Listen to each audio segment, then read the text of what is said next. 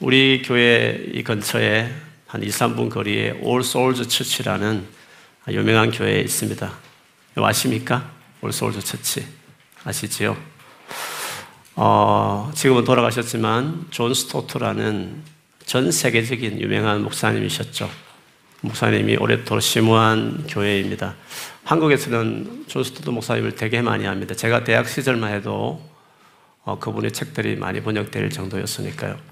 제가 대학교 1학년 때 예수 믿고 나서 어, 처음에 책을 선물해 주셨을 때, 초창기 때, 존 스토트의 Basic Christianity라는 기독교 기본 진리라는 책을 제가 선물 받은 적이 있습니다. 어, 그렇게 뭐 재밌는 책은 아니고 교리 복음에 대해서 이렇게 좀 잘 설명하는 좀 이론적인 책이었는데 저 개인적으로는 참 좋았습니다. 그래서 그 이후에 그분의 번역서가 있으면 웬만하면 제가 다 사서 어, 보려고 했었습니다. 지금 또 설교할 때 그분이 이게 건별 강해집을 많이 써냈습니다. 지금도 보면 정말 선명하고 클리어하고 아주 핵심을 잘 이렇게 본문을 풀어줄 정도로 탁월한 목사이며 신학자이며 학자와 같은 분이셨습니다. 그분이 쓰신 책들 중에 그리스도의 십자가라는 책이 있습니다.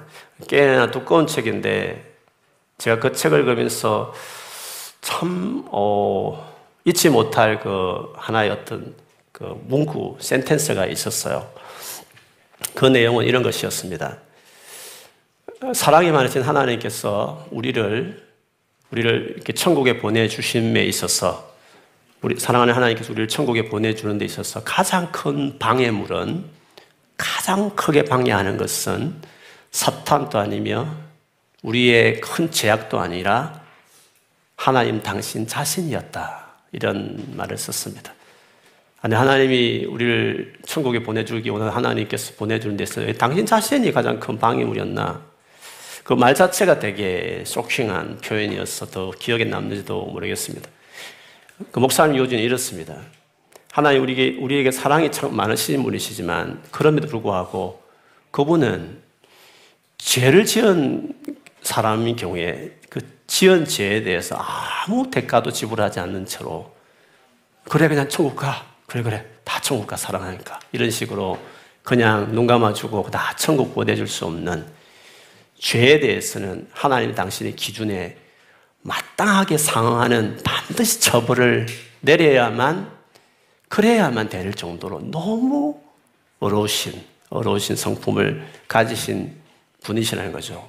당신의 그 어려운 성품이 우리를 그냥 천국에 보내줄 수 없는 당신 자신이 우리를 천국 보내는 데 있어서 그냥 보내기는 가장 큰 당신 자신이 방해물이었다는 뜻이었죠. 근데 하나님 우리를 얼마나 사랑하세요? 그래서 하나님께서 어, 결국 내신 아이디어는 당신과 분리될 수 없는 삼일체라는 그 표현처럼 당신 같은 사랑하는 아들 하나밖에 없는 독자 예수를 직접 사람으로 보내어서 당신이 죽어줌으로 당신이 완전한 그 죄에 대한 어, 처벌을 받으심으로 당신의 완전한 의의 기준을 만족시킴으로써 우리로 하여금 어, 누구든지 그 예수만 믿으면 천국 갈 수 있게 하셨다. 그래서 하나님이 자기 아들을 십자가에 죽게 하신 것은 당신 자신의 어려움, 그 어려운 그 성품을 만족시키기 위해서 그렇게 해야만 우리를 그저 값없이 선물로 다 천국 보내줄 수 있기에 그렇게 하셨다고 한 그 문구가 되게 인상 깊었습니다. 그래서 그 십자가라는 그 의미가 얼마나 우리에게 중요한 의미인가 하는 것이죠. 이런 우리가 생각지 못할 이런 비슷한 유의 이야기는 또 있습니다.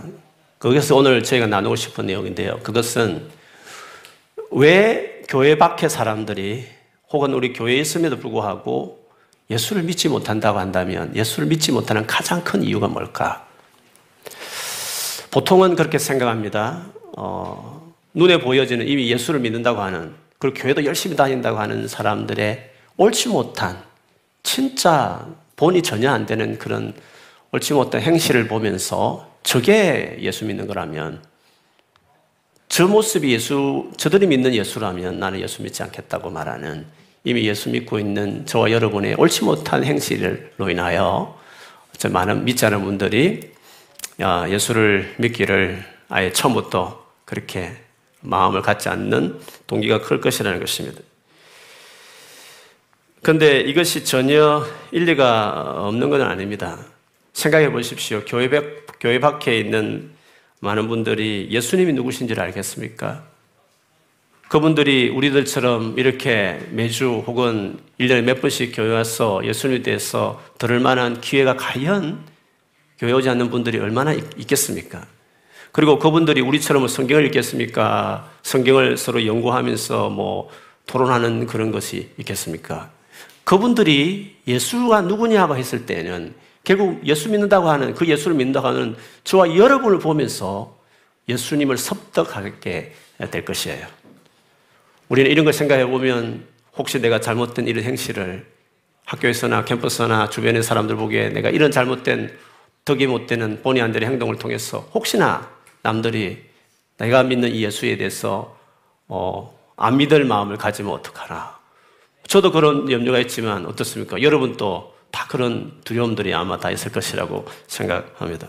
그런 점에서 우리가 당연히 그걸 생각해 보면 정말 바르게 본이 되는 삶을 살아가는 것이 맞을 것입니다. 어, 그렇지만 그 부분에 대해서 우리가 지나치게 어, 죄책감을 그렇게 가질 어, 필요는 없습니다.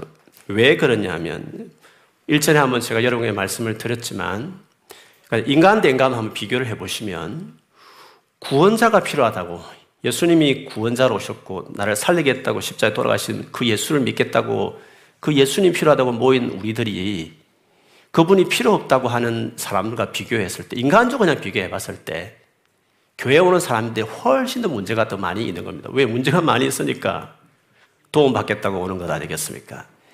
그런 점에 봤을 때 뭔가 많은 문제를 가지고 있고 뭐 상처가 있든지 삶의 문제가 있든지 아, 나는 왜 이렇게 하면 자기 자신의 인격에 대해서 너무 막 너무 힘들고 관계에 어려움을 겪으면서 아, 내가 어떻게 살아야 돼 이런 뭐 그런 마음을 오든지 간에 어떻든지 간에 교회를 왔다는 것은 뭔가 도움을 받겠다는 뭔가 구해주는 분이 예수라고 생각해서 왔다는 것은 여기 모인 우리들이 여기 오지 않는 오지 않는 이유가 뭐겠어요? 그런 대로 난 착하게 살고 있고 그런데도 좋은 부모님 밑에서 경제적으로 스포팅했기 때문에 어려움 없이 행복하게 인조해하면서 여행 다니고 어, 레스토랑 다니면서 음식 먹으면서 재밌게 즐겁게 펍에 다니면서 놀 수 있는 뭐 이 정도면 인생 행복하지 않는가라고 생각하는 그 사람들과 비교해 봤을 때 훨씬 더 교회에 모인 사람들이 문제가 더 많이 있을 수 있을 수 있는 거죠. 뭐 성경에도 그렇게 이야기하고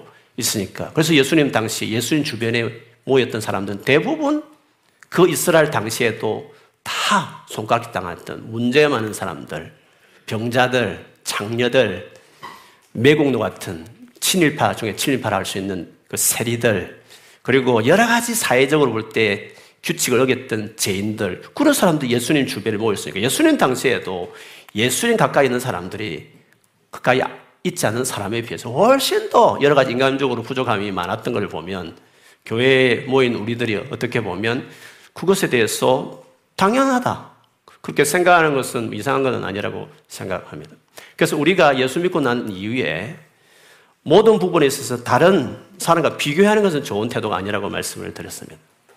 비교를 굳이 한다면 어떻습니까? 왜 출발선이 다르기 때문입니다.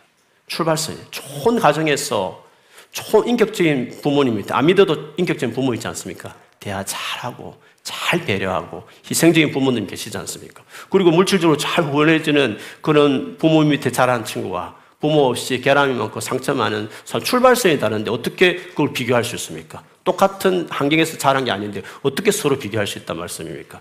그래서 우리는 평생을 살면서 남들하고 비교하는 것은 옳지 않습니다. 그것이 인격적인 것이든지 경제적인 것이든지 공부라는 것인데 그거는 비교하는 거 옳지 않아요. 굳이 우리가 비교한다면 우리에게서 예수 믿는 우리에게 비교는 뭡니까? 예수 믿고 나서 예수 믿기 전과 예수 믿은 이후에 어떻게 변하든가. 주님 앞에서 나 자신을 비교하는 것이지 주님 앞에서 예수님을 믿은 이후에 이전과 이후에 그런 비교를 하는 것이지 내가 누군가와 비교하는 것은 그거는 어, 옳지도 않고 common sense 되지 않을 수 있어요. 그럼에도 불구하고 출발선은 훨씬 더 불리하지만 예수님의 위대함으로 결국에는 take over 해야 되는 거죠. catch up해서 하나님처럼 예수님의 성품을 닮아가는 사람이 돼야 되는 것은 맞는 것입니다. 프로세스에 있는 것은 맞는 그런 점에서 예수 믿고 난 이후에 전과 후에 반드시 차이 나는 삶을 살아내야 되는 것은 맞지만 사랑과 사랑 간에 객관적으로 비교하는 것은 어, 그래 옳지 않은 것입니다. 그런 점을 볼 때에 교회 다니는 어떤 특정한 사람들을 비교하면서 그 사람 보고 예수를 믿을지 안 믿을지, 그 사람 보고 예수님이 누군지 아닌지를 그거를 분간한다는 것은 꼭 지혜로운 것은 아닐 수 있는 것이죠. 근데 예수를 믿지 않는 가장 큰 이유 중에 하나는 다른 데 있는 것입니다. 예수를 가장 크게 믿지 않는 이유는 예수님 당신 자신 때문에 사실은 믿기가 어려운 겁니다. 이번에 오실 우리 김한효 목사님, 사경에 오실 김한효 목사님은 뭐 지금은 뭐 많이 유명해지신 분이 되셨지만 그분을 잘 모를 때에 제 동기 목사님, 같이 신대를 졸업한 동기 목사님이 페북에다가 자기가 이 시대에 가장 추천한 설교자 하면서 김한효 목사님을 올렸어요. 전 몰랐죠. 그런 분이 있는지도. 아니, 목사님이 추천할 정도면 어떤 분인지 싶어서 제가 인터넷에 검색해서 이제 그분 설교를 제가 한 편을 딱 들었어요. 근데 설교 한 편을 딱 듣는데, 아, 이분은 정말 복음을 아는 분이구나. 제가 확신할 정도로 그 설교에 되게 감명을 받았어요. 그 설교의, 첫 설교의 내용이 이런 내용이었습니다.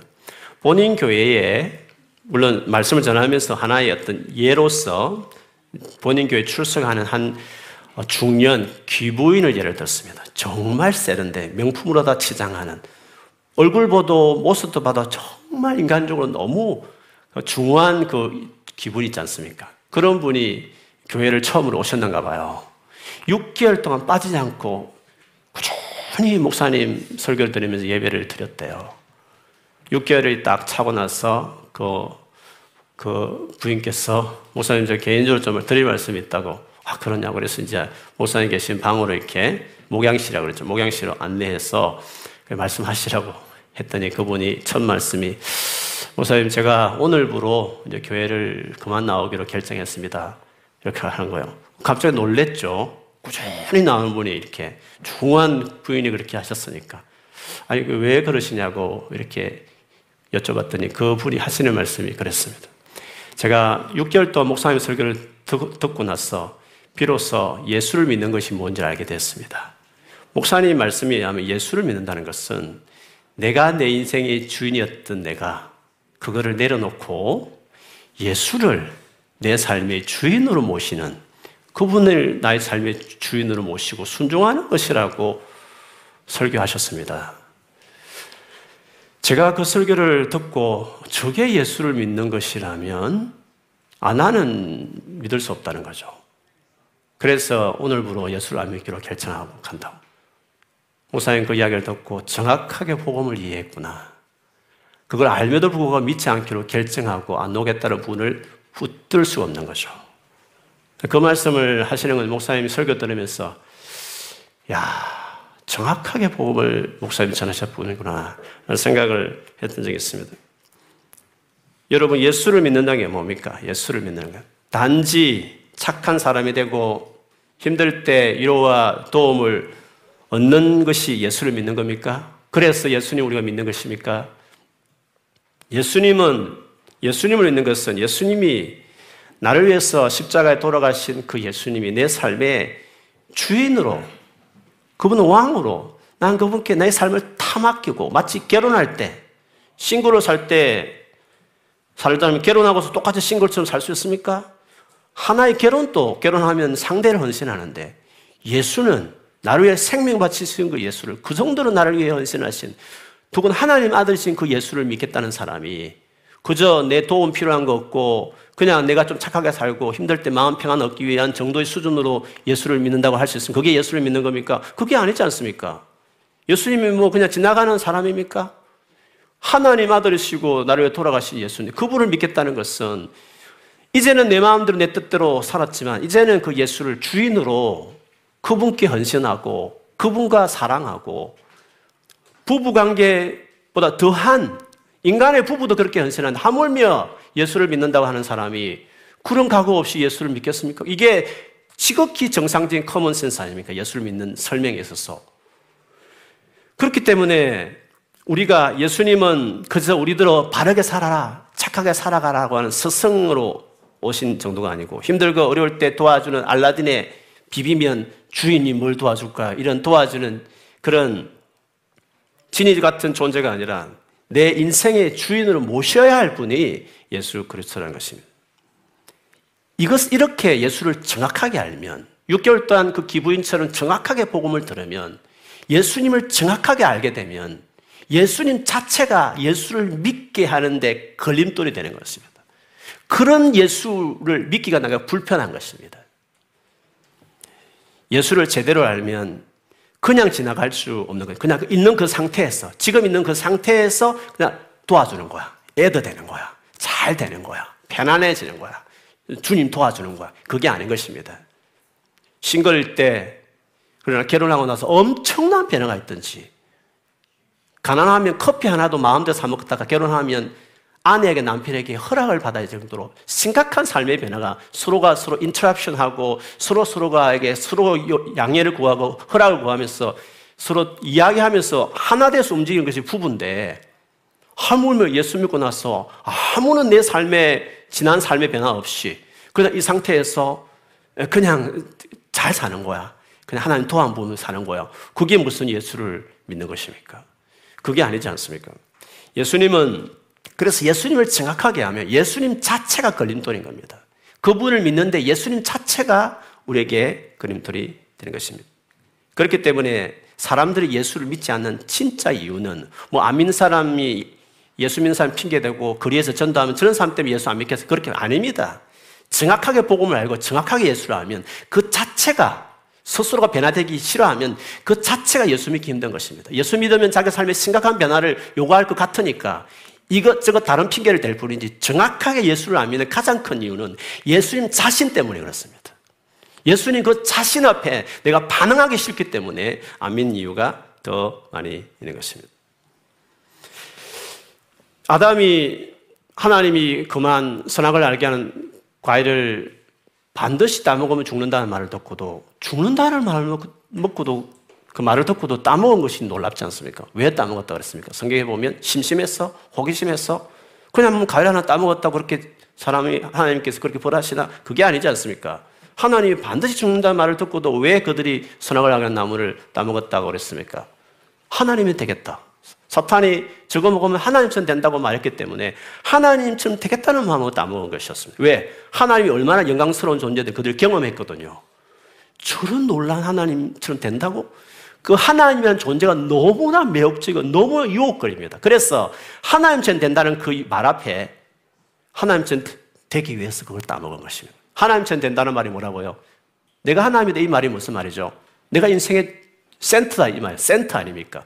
가장 크신 존재 아닙니까? 내가 하나님이라는 존재가 뭡니까? 내가 인생의 주인이라는 것입니다.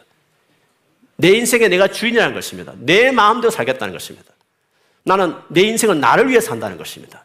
나를 위해서 대학 가고, 나를 위해서 직장 가고, 나를 위해서 결혼하고, 나를 위해서, my happiness, 나의 행복을 위해서, 나를 위해서 살겠다는 거죠. 내가 주인이라는 거죠. 내가 주인이라는 거죠. 그게 아담과 하와가 처음에 지었던 그 죄, 세상에 쑥 들어온 죄라는 말이죠. 태어난 모든 사람들이 그 죄를 가지고 있다 이 말이죠. 다 자기를 위해서. 인생의 주인이 자기라고 이야기하는 것입니다. 그런데 예수님 오셔서 뭐라고 말합니까? 그거 고치라는 것입니다. 너 자기를 부인하고 십자가 지고 나를 쫓으라는 것입니다. 그거 없이 나를 믿을 수 없어. 교회 평생을 다녀도 너 나를 믿는 게 아니야. 나를 믿는다는 것은 근본적으로 바뀌는 거야. 어떤 근본적으로? 뭐 죄를 덜 짓고 뭐 죄지은 눈물국을 차면서 주님 용서달라고 비는 게 해결입니까? 회개의 근본적인 것은 로드십의 문제입니다. 예수님이 내 삶의 주인으로 모시는 게 그게 회개인 겁니다. 회개는 윤리적인 개념을 넘어서는 겁니다. 예수님 앞에 그분을 어떤 분으로 모시냐의 문제인 것입니다. 내가 주인이었던 사람이 이제는 이 놀라우신 예수를 원래 그대로 원래 나의 위치로 예수를 나의 삶의 주인으로 나는 그분의 순종하는 존재로 내가 순종한다 할지라도 그분은 나의 삶 에 생명을 바치지 않는 아끼지 않는 분이시니까 나의 삶을 책임질 것이라는 그 좋으신 주인으로. 뭐 더 넘어가면 친구요 더 넘어가면 하나님 아들과 딸의 개념까지 나가지만 어쨌든 그런 분으로 예수를 모시겠다. 그런 그 첫 변화가 회개죠. 회개는 윤리적인 뭐 재지은 거 눈물 꼴로 그게 후회하는 게 아닙니다. 근원적으로 하나님과 나의 관계성을 바꾸는 것입니다. 그게 예수를 믿는 것입니다. 그게 분명하지 않는 사람들은 예수 믿는 게 아닙니다. 예수가 내 삶의 주인이다. 지금 분명하게 예수님이 내 삶의 주인이라고 고백할 수 없는, 없으면 예수 믿는 거 아닙니다. 당신의 아버지가 목사라도 당신이 예수 믿는 거 아닙니다. 예수를 믿는다는 것은 예수님이 내 삶의 주인이다. 기쁨으로 나를 위해 생명 바치신 그분을 내 주인을 모신 것입니다. 내가 결혼할 때 기쁨으로 상대를 위해 헌신하기로 결정하듯이 예수님과 관계 맺을 때 기쁨으로 예수를 내 삶의 주인으로 모십니다라는 게 그게 첫 회개고 그 진지한 마음으로 결혼생활 하듯이 진지한 마음으로 살아가는 그 신앙생활이 어, 예수를 믿는 것입니다. 그래서 예수를 안 믿는 가장 궁극적인 들어가 보면 이론적으로 논쟁하고 여러 가지 교회 비판하면서 말을 하지만 들어가 보면 자기가 주인인 것을 포기하지 않겠다는 것입니다. 예수님도 그걸 정확하게 하셨어요. 그래서 요한복음 3장 18절에서 20절에 보면 주님 이런 말씀하셨습니다. 아들을 믿는 사람은 심판을 받지 않는다. 그러나 믿지 않는 사람은 이미 심판을 받았다. 그것은 하나님의 독생자 이름을 믿지 않았기 때문이다. 왜 독생자 이름을 믿지 않는 것이 심판받은 일이라고 말할 수 있는데 그 믿지 않는 그것 믿지 않는다는 그 행동이 그의 그의 정체성을 드러내는 행동이기 때문에 그렇습니다. 왜 믿지 않는지를 주님 이렇게 말씀하셨어요. 심판을 받았다고 그렇게 말할 수 있는 것은 빛이 세상에 들어왔지만 사람이 자기들의 행위가 악함으로 자기가 주인이라는 것들이 드러나게 됩니까? 그거 포기하라고 말하니까 그게 그런 자기의 악함이 드러나는 것입니다. 그래서 빛보다 어둠을 저 좋아한다는 것을 뜻하는 것입니다. 나는 어둠을 더 좋아해. 라는 것을 표현으로 예수 안 믿는다라는 표현으로 나가는 것입니다. 악을 저지르는 사람들은 누구나 빛을 미워하며 빛으로 나오지 않는다. 그것은 자기 행위가 드러날까 보아 두려워하기 때문이다라고 이야기했습니다. 예수를 믿지 않는 것은 물론 지적인 이유가 있습니다. 그러면 전하면 되는 겁니다. 복음을 전하 알려주면 믿게 되는 것입니다. 그러나 아무리 알려줘도 의지적인 문제요, 마음의 문제인 부분을 아무리 말해도 믿지 않는 것입니다. 많은 익스큐즈를 가지고 들어올 것입니다. 그렇기 때문에 예수를 믿지 않는 가장 근본적인 이유는 예수님 자신 때문이다. 라고 말할 수. 그래서 오늘 본문에도 예수님은 당신 자신 때문에 당신이 누군지를 정확하게 아는 세례 요한이 시험 드는 것입니다. 예수님을 정확하게 봤을 때니 그 예수님 믿지. 못겠다고 말하고 있는 것입니다. 여러분, 세례 요한이 어떤 사람입니까? 예수님을 퍼블릭하게 이스라엘 백성 전체에게 메시아라고 소개한 사람이었습니다.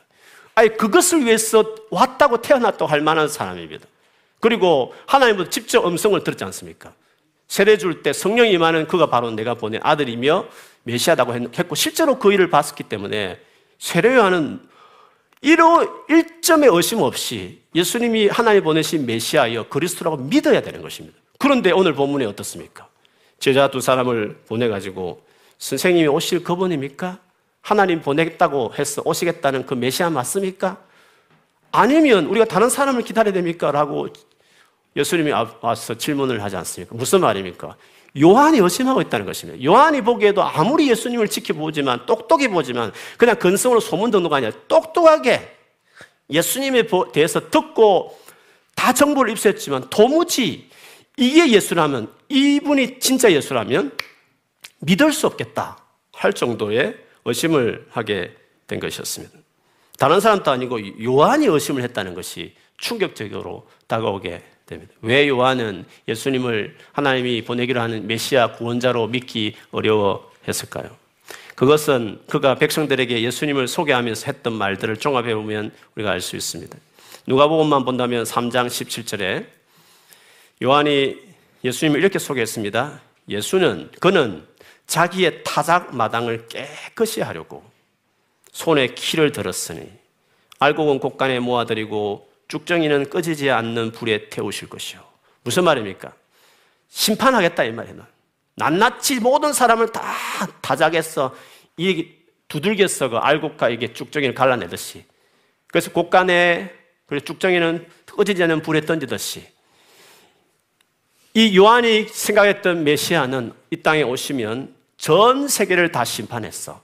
아예 천국 보내든지 아니면 영원히 꺼지지 않는 불인 지옥에 보내든지 하는 심판주로 왔다, 오신 분이다라고 생각했던 것이었습니다.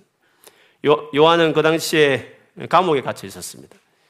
헤롯 왕이 건친상간, 동생의 아내를 자기 부인으로 제하는 건친상간을 했을 때 공개적으로 비난하기 시작했죠. 그것에 미움을 봐가지고 감옥에 강건단 상태에 있었습니다. 그 상태에서도 요한은 항상 관심은 자기가 지금 소개했던 예수님이 도대체 무슨 말을 하고 어떤 행동을 하는지에 대해서 늘 관심이 있었고 제자들을 통해서 그걸 듣는 일들을 했습니다. 그런데 아무리 봐도 아무리 봐도 예수님은 자기가 생각했던 메시아와 안 맞는 것입니다. 자기가 생각한 메시아는 이방 지금 제국인 자기를 식민지하고 있는 로마를 몰아내고 자기를 죽이겠다고 감옥에 넣은 이 헤롯 대왕도 폐위시키고 그리고 자기 민족의 하나님 선택한 백성을 온올 네이션스 위에 들어 올렸어. 찬란하게 유대가 유대 민족 하나님 백성이 전 세계를 다스리는 이런 그림을 가지고 그 일을 하는 그 일을 오기 위한 킹으로서 메시아가 왔다고 했는데 예수님은 전혀 그런 하는 기미를 보이지 않는 것이었습니다. 오히려 본인 보기에도 마음에 들지 않는 세리들, 죄인과 창녀들과 어울리며 식사를 하지 않나. 안식일에 하지 말아야 한다고 정한 장로들의 전통을 정면으로 깨뜨려서 괜한 분쟁을 일으키지 않나. 아무리 훌륭하다고 하지만 그래도 개요 지옥의 땔감으로 여겼던 이방인 백부장의 종을 고치기 위해서 들어온 이방의 집에 가려고 하지 않나. 한 가보의 아들을 살리기 위해서 율법에 엄격하게 금하고 있는 시체든지 시체를 담고 있는 관이든지 만지 말라 했는데 꺼리낌 없이 간에 가서 손을 만지면서 그 죽은 청년을 살려내는 이 모습 등등을 보면서 아무리 생각해도 자기가 생각한 메시아와 거리가 멀다는 것이 이 모든 걸 들을 때마다 요한은 의심이 들었던 것이었습니다. 요한이 생각한 메시아는 오셔서 세상을 끝장내는 것입니다. 그래서 지상에 낙원을 건설하는 것입니다. 그는 우리가 지금 이해하듯이 우리의 죄를 위해서 십자가에 죽으시고 부활하시고 성천하시고 그래 계시다가 다시 재림하셔서 이 세상을 심판하는 쉽게 말하면 메시아가 두 번 온다는 구약에는 이것이 막 섞여 있기 때문에 유대인들은 근데 한번 오는 걸 생각했지만 주님은 두 개의 예언을 했지만 그걸 잘 예언을 정확하게 이해를 못한 거죠. 그래서 요한이 생각하는 메시아는 재림할 때 예수님 재림하셨을 때 향할 그 일로 그런 예수님을 그런 메시아를 기다리고 있었던 것이지 우리가 이해하듯이 예수님이 처음에 오시는 구원하기 위해서 십자에 돌아가시고 두 번 오셨 두 번째 오셨을 때 세상을 재림하는 재림하셔서 세상을 심판하는 이런 메시아로 전혀 생각하지 않았던 것이어서 그래서 의심하고 있었던 것이었습니다. 세례요한 또 구약의 인물이었기 때문에 하나님의 예언을 정확하게 완전하게 이해하지 못했기 때문에 주님은 너무도 잘 아셨습니다. 그래서 오늘 뒤에 보면 그의 이런 몰 예가 있었음에 불구하고 여자가 낳은 어, 아들 중에 최고 남자 중에 최고 큰 위대한 자라고 칭찬하기도 하셨습니다. 뿐만 아니라 예수님은 세례 요한의 믿음을 잃지 않도록 하기 위해서 구약에 메시아가 오면 해야 될 일이라고 예언하는 구절 중에서 예상되기로는 이사야 35장 5절 6절 병자들을 고치고 치유하는 메시아가 오면 그렇게 할 메시아가 할 일이라고 말하는 그 구절을 염두에 두듯이 그 앞에서 실제로 그 기적을 베푸시고 그리고 그것을 세례 요한에게 그대로 전하라고 그리고 내가 메시아인 것을 어, 의심하지 말고 믿으라는 것으로 요한에게 전달하라고 했습니다.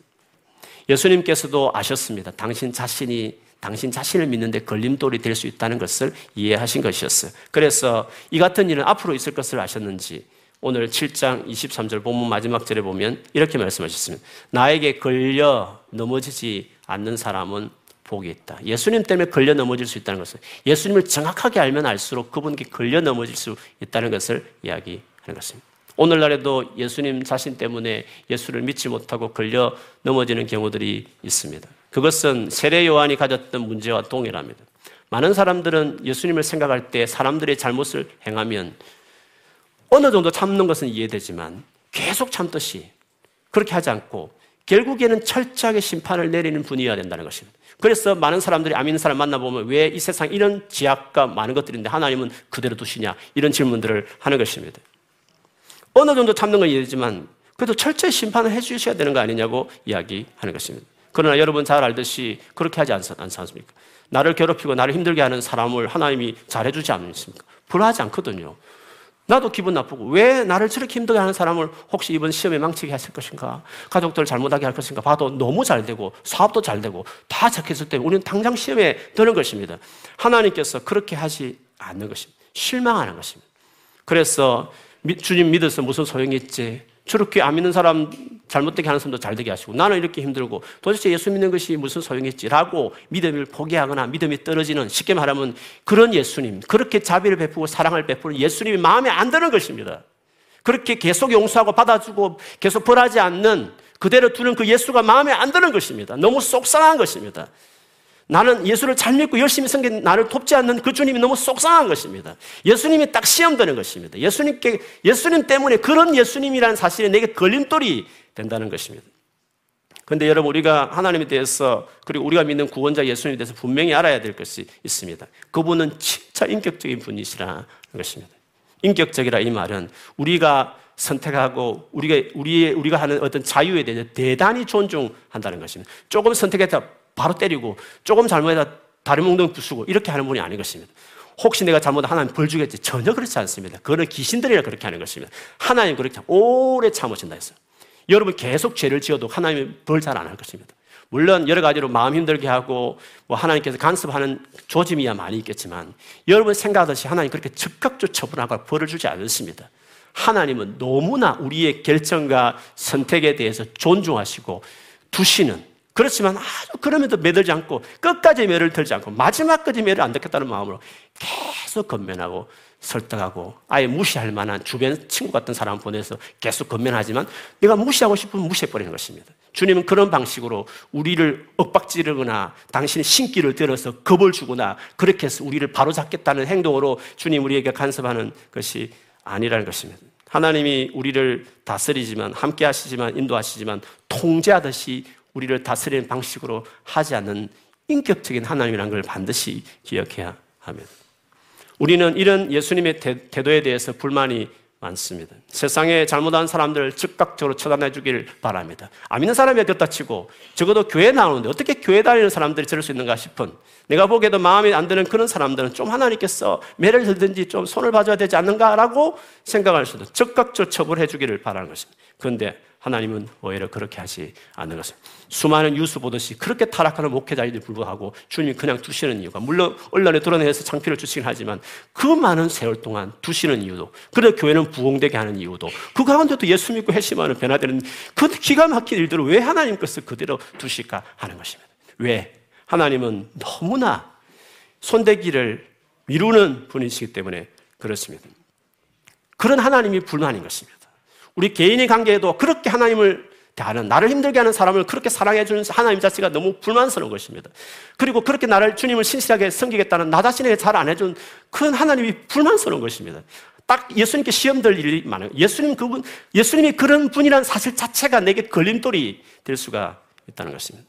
주님은 말씀하셨습니다. 지금 이 시대는 예수님 재림할 때까지 지금 이 시대는 은혜의 때요, 구원의 때라고 이야기했습니다. 그렇기 때문에 겁주었어, 무서웠어, 강요해서 어쩔 수 없이 회개하고 예수님 말씀대로 순종하는 그런 식으로 주님은 절대로 하지 않는 것입니다.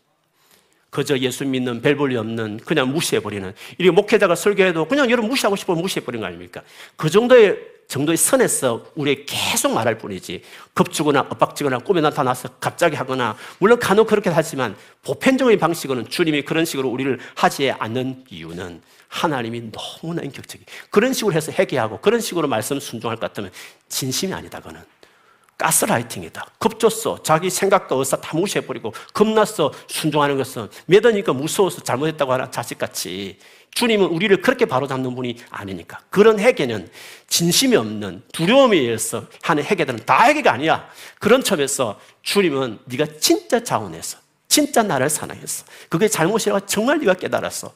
네가 진심으로 회개하기를 바라시기 때문에 하나님 얼마든지 가스라이팅으로 우리를 두렵게 해서 겁줘서 타해시키고 바르게 살 수 있지만 주님이 그렇게 하지 것이요.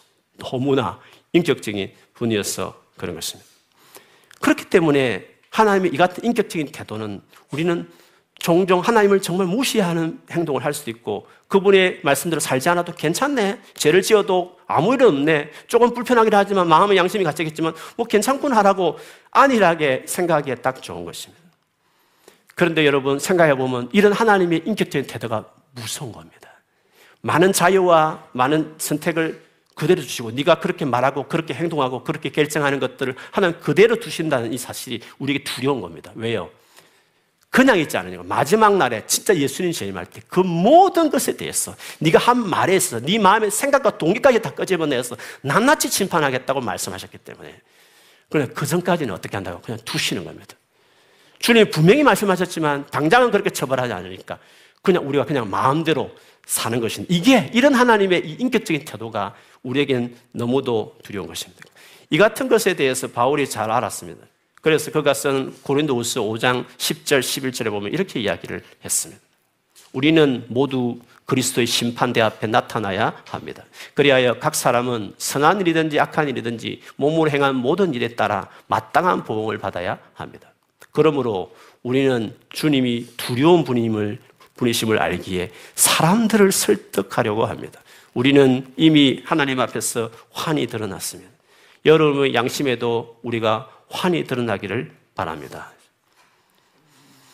바울은 반드시 심판대 앞에 다 쓴다고 행한 대로 다 하나님께서 크게 따라서 보응하실 거라고 말했습니다. 이것이 어, 바울은 두려웠습니다. 그래서 열심히 설득했다 했습니다. 그러나 고린도 교회도 아무리 사도가 말해도 무시하면 무시해버리는 것입니다. 여러분이 저를 목사님 무시하면 무시할 수 있는 거 아닙니까? 그처럼 똑같은 것입니다. 하나님 무시할 수 있는 선에서 다 당신 말을 합니다. 우리가 무시하고 싶으면 아니라고 생각하면 아니라는 방식으로 그냥 처리해도 괜찮을 만큼 그런 식으로 당신의 메시지를 계속 우리에게 전하게 되는 것입니다. 내가 진심으로 내가 자원해서 내가 원하여 결정하지 않는 이상은 우리는 아무도 주를 위해 살지 않을 수도 있는 것입니다. 그래도 아무런 일이 일어나지 않도록 그냥 잘 직장 다니면서 열심히 살면서 살아갈 수 있어도 아무 문제 없는 식으로 될 수 있는 거죠. 근데 문제는 주님 앞에 섰을 때 그 수많은 자유와 선택에 대해서 네가 진심으로 결정하고 행하는 그 모든 것에 대해서 내가 이미 더 수없이 말했거니와 그것에 대해서 주님께서 심판하신다는 것 자체가 두려운 것입니다. 이거를 아는 사람들은 강요하지 않더라도 누가 말하지 않더라도 스스로 두려워하면서 주님 앞에서 진실하게 살게 되는 것이죠. 예수님께서 마지막으로 우리에게 하신 말씀, 요한계시록 그 제일 마지막 장 22장에 보면 예수님이 그 22장을 끝내시면서 제일 마지막 장의 말씀 가운데 이런 말씀이 있습니다. 계시록 22장 11절 12절인데 여기 보면 이런 말씀이 있습니다. 이제는 불의를 행하는 자는 그대로 불의를 행하고 더러운 자는 그대로 더러운 채로 있으라. 어려운 사람은 그대로 어를 행하고 거룩한 사람은 그대로 거룩한 채로 있으라. 보아라, 내가 곧 가겠다. 나는 각 사람에게 그 행위대로 갚아주려고 상을 가지고 간다 했습니다. 불의를 행하는 사람은 그대로 불의를 행하게 그냥 내버려 둬. 더러운게 행하는 사람은 더러운 채로 그대로 둬 그냥 그냥 그냥 내가 둘 것이야. 그리고 그 반면에 을을 행하는 자들은 계속 스스로 결정해서 어룩 행하는 사람은 행하게 하고 거룩한 사람은 그대로 거룩한 채로 행하라고. 그대로 둔다는 말이 두렵지 않습니까? 하나님 즉각적으로 간섭해서 당신이 그 근력으로 그 놀란 그 권능으로 확 우리를 엎질러서 뭔가 그래서 조정하여서 가스라이팅처럼 당신의 뜻대로 조정되어가는 살아가는 그런 크리찬도로 만드는 것이 아니라 그냥 두는 것입니다. 그리고 인격적으로 수많은 주변의 사람 무시해버려 무시할 수 있지만 진지하게 생각하면 얼마든지 들을 수 있고 알 수 있는 하나님의 음성의 방식을 수없이 우리에게 주시는 방식으로 내가 자원하면 얼마든지 어렵게 살 수 있지만 내가 자원하면 얼마든지 더럽고 악하게 행할 수 있는 방식으로 순전히 우리에게 너의 선택과 결정에 책임감 있게 살아가도록 우리에게 삶을 주시고 계신 것입니다. 그리고 그 마지막 날에 네가 한 그 자유와 네가 한 선택에 대해서 네가 책임을 져야 된다 하는 관점에서 주님이 심판하시겠다고 이야기하셨습니다. 이 부분이 두려운 것입니다. 저는 얼마나 이게 두려운지 모릅니다. 그래서 하나님이 내가 수없이 잘못된 삶을 살아도 아무렇지 않게 그냥 두셔요. 물론 좀 영적으로 누르기도 하지만 괜찮아요. 무시해도 괜찮아. 기도 아무것도 안 하고 말씀 하나도 안 받고 적당히 죄를 지어도 그냥 아무 일 이러지 않고 그냥 편안하게 살 수 있는 일도 얼마든지 가능합니다. 그러나 하나님이 그거를 둔다는 것입니다. 하나님이 지켜보고 있다는 것입니다. 그리고 수없는 루트를 통해서 계속 그렇게 하지 말라고 말씀하시는 것입니다. 그런데 불구하고 무시하고 싶으면 무시해버리는 것입니다. 얼마든지 무시당할 수 있는 방식으로 당신이 하나님이 우리에게 말씀하는 것입니다.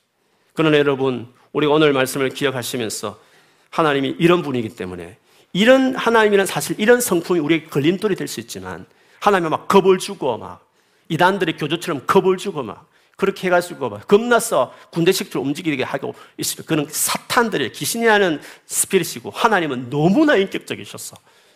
우리에게 자원함으로 맡겼어서 네가 정말 기쁨으로 네가 진심으로 나를 따르기를 원하는 그 방식으로 우리를 다룬다는 것이 얼마나 하나님 인격적인 분인가 하는 것입니다. 그러므로 여러분 하나님과의 가까워 하나님을 만나고 하나님과 관계를 맺는 것은 우리가 원해야 하는 겁니다. 우리가 하나님 불 떨어 주세요. 성령이 떨어져서 나를 예수 믿게 해서 무슨 소리 그렇게 하십니까? 그런 슈퍼내추럴한 방식으로 언제나 주님 역사하지 않습니다. 하시기도 하시지만 일반적인 방식은 그렇게 하면 이거 가스라이팅처럼 나를 움직일 것 같으니까 로버트처럼 움직일 것 같아서 주님이 하고 싶지만 그렇게 안 하는 경우가 대부분인 것입니다. 그래서 내가 원하고 자원하고 가까이 하고 찾으면 널려져 있는 게 하나님의 임재요. 수없이 들을 수 있는 게 하나님의 음성인 것입니다. 내가 자원하여 기쁨으로 주님을 원하여 간절히 찾으면 주님을 만나고 주님과 동행하는 삶을 살 수 있는 것입니다. 우리의 삶이라는 것은 주님이 그렇게 우리를 이끌어 가시는 거죠. 그러므로 이번 한 주간 주님 앞에 내가 결정하는 것입니다. 그리고 주님 앞에 말씀드리면 주님 도와주십니다. 인격적으로 도와주면 로보트처럼 쪽딱동하면서 우리를 도와주지 않습니다. 내가 원하고 구하면 물론 부족하면 기적도 베풀어 가면서까지 우리의 여건과 상황에 맞게 case by case니까 진짜 힘들면 기적을 베풀어서라도 우리를 도와주시는 그 인격적인 방식으로 도와주시는 것입니다. 이번 한 주간 주님과 그렇게 신실하게 동행하십시오. 반드시 달라집니다. 놀라운 삶이 새롭게 시작될 수 있습니다. 멍 때리고 떨어지는 사각에 달하면서 입 벌리고 있는 무책임하고 게으른 식으로 주님 앞에 반응하지 말고 신실하게 주님 이렇게 살겠습니다. 도와달라고 구하면 주님이 어떻게 우리를 도와주지 않으시겠습니까? 그렇게 살아가는 한 주가 되기를 바랍니다. 놀랍게 주님을 경험하십시오. 그리고 sparkling한 뭔가 주님 놀라운 현상을 너무 기대하지 마시오. 하실 수 있지만 주님 그 절제합니다. 로보트처럼 확 고개 쓸것 같았어. 그래서 일부러 그 수없이 사모하는 체험을 주님이 그렇게 안 푸는 이유도 다 이유가 있는 것입니다. 그러나 조금만 주님이 역사하신 스타일을 이해하시면 딱 관심을 가지시면 주님의 놀란 임재가 있습니다. 듣고 있는 공기처럼. 저의 삶에도 놀란 현상적은 없지만 주님 하면 내 가슴이 뭉클하듯이 임재가 내 삶에 충만합니다. 주님은 너무나 자연스러운 방식 우리의 삶에 같이 하고 계시고 도와주고 계십니다. 인격적으로. 아주 책임감 있게 우리의 인생을 잘 리딩하고 계시는 그 좋으신 하나님. 하나님 알아야 되는 거예요.